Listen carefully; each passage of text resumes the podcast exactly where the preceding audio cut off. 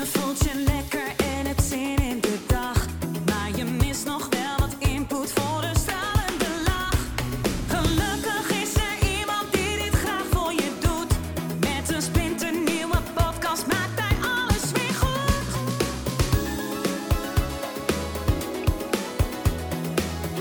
Maak weer eventjes vrij voor Edwin Salai.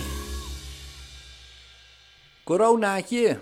Nou, liever niet tegenwoordig. Ja, want eh, dit corona, eh, ja, het is eh, geen bier.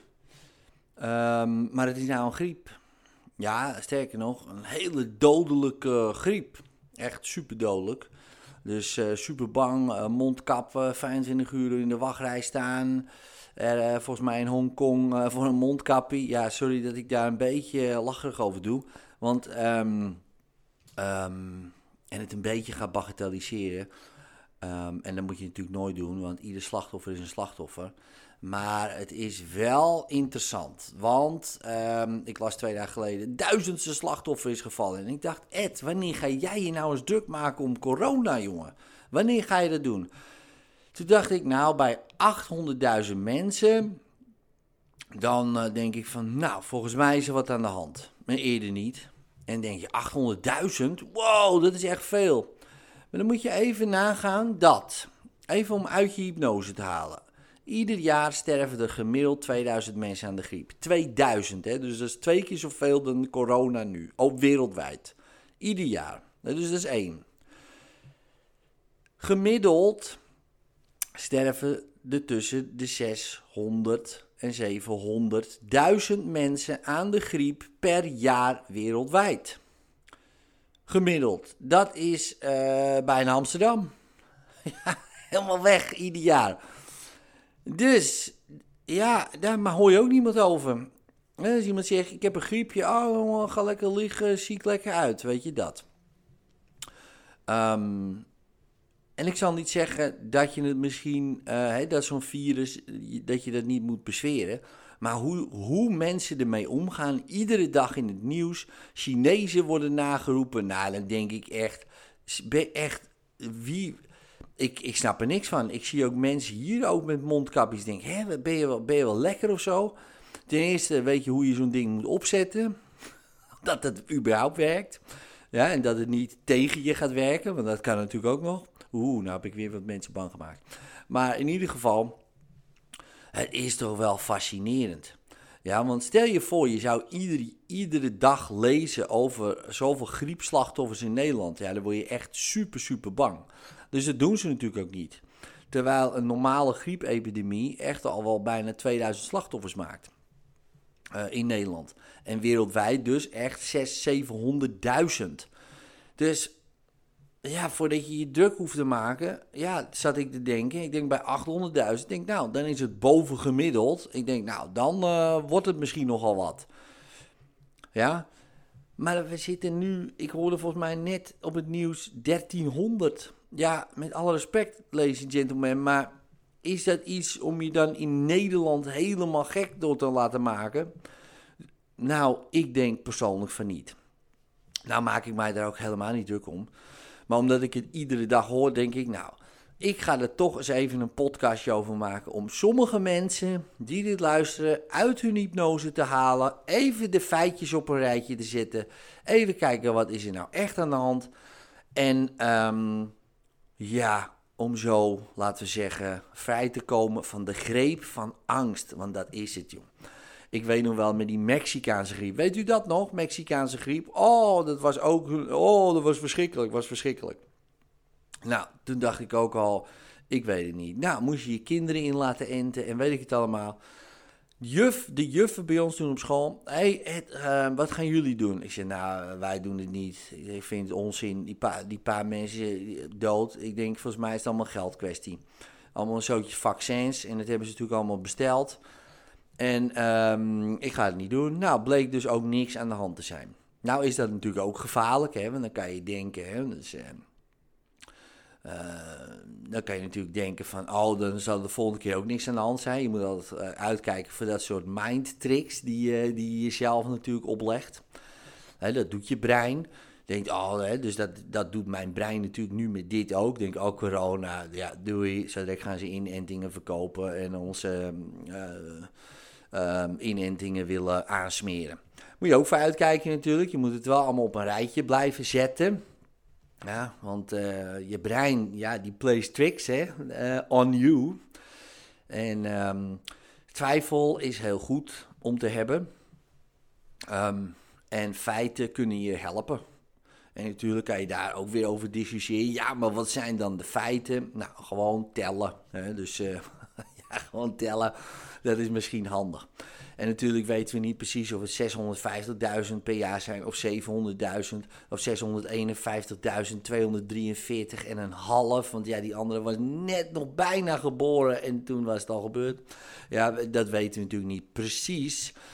Maar we weten wel dat het verschil met ongeveer 1300 en ongeveer 600.000 toch nog wel een, een grote kloof heeft um, ertussen. En dat vind, en, en, en, moet je nagaan wat dus nieuws met je kan doen. Ja, moet je daar eens over na gaan denken gewoon. Wat nieuws dus met je doet, uh, wanneer je daar vatbaar voor bent.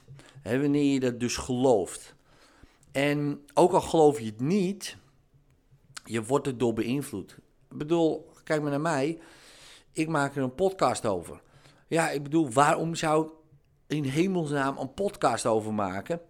Um, doe ik dat vaker met uh, ziektes waar 1300 slachtoffers vallen? Uh, nee, want uh, een jaarlijkse griep doet meer. En ik heb nog nooit een podcast over de griep gemaakt. Dus ook ik word beïnvloed, ladies and gentlemen. En want anders was dit niet.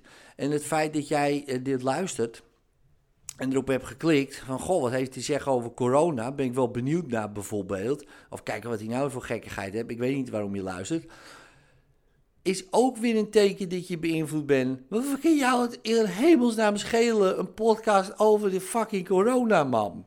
Met alle respect. Snap je? Dus, en zo zitten wij in die bubbel. We moeten samen uit die hypnose komen, joh. Dat we denken van, ja, hallo, uh, oké. Goed dat ze ermee bezig zijn. Ja, laten we dat voorop stellen. Goed dat ze die mensen in quarantaine zetten. En goed dat ze het willen vermijden dat het een pandemie wordt. Nou, dat vind ik supergoed. En uh, daar zijn specialisten mee bezig. hoef jij, hoef jij en ik ons daar niet druk over te maken. Hoef heus niet in een maanpak nu rond te gaan lopen buiten. Dus dat is één. En dus dat is prima. Dat doen die mensen wel. En ten tweede, ja, als die mensen dat dus heel goed doen, en daar zijn we heel blij mee. Tenminste, ik ben er heel blij mee. En ik denk jij ook, dat er heel veel mensen zijn die dit uh, in de kiem gaan smoren. En thumbs up voor die mensen. En uh, echt fantastisch. Stuur ze alle liefde en energy die ze nodig hebben om het uh, te beteugelen. Maar verder, ja, wat boeien. ik bedoel, daar hoef je er toch niet mee bezig te zijn.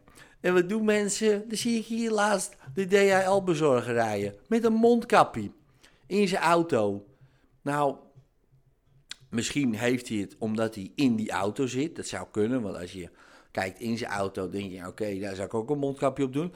Maar waarschijnlijk voor dat virus. Maar dat beseft hij helemaal niet. Dat het ook via andere dingen. En, maar goed, dat ga ik ook niet tegen die jongen zeggen. Want waarschijnlijk is het een hypochonder. En als ik hem zo doe. Hé, hey, hoe is het jongen? En ik sla hem op zijn hand. Ja, ja, ik heb net gehoord dat uh, het ook via huid uh, doorgegeven kan worden. Nou, dan wordt die jongen natuurlijk helemaal gek dus ehm, ik heb wel de neiging om dat soort uh, geintjes uh, te maken, dat begrijpt u. Maar, ehm, maar dat ga ik dan niet doen.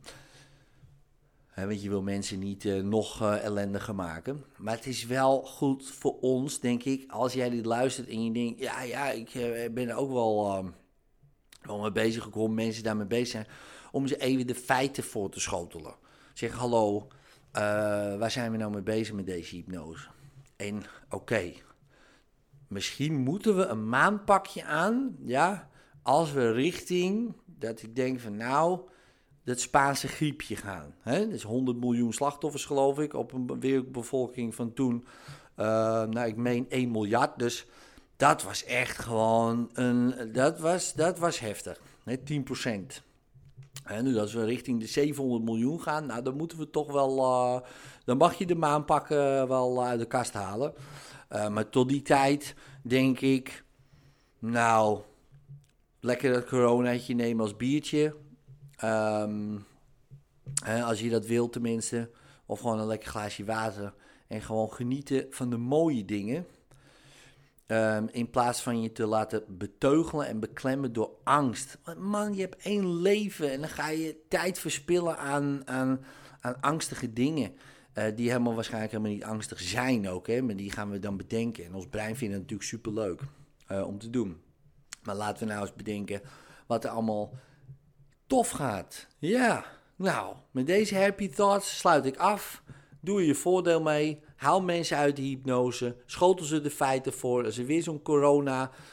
ehm corona-zeiker, hè, zo noem ik ze maar, corona-zeikertjes, hè, corona-zeikertje voor je staat, dan zeg je, ja, ik heb corona, corona. Zeg nou, kijk, weet je wat het is? Dit zijn de feiten. Ehm, ieder jaar 2000 mensen aan de griep, Eh, gemiddeld 600.000 per jaar. Ook aan een normale griep, heb ik je ook nooit over gehoord. Hè? Dus nu ook, mondje dicht. Dankjewel, doe je voordeel mee, later.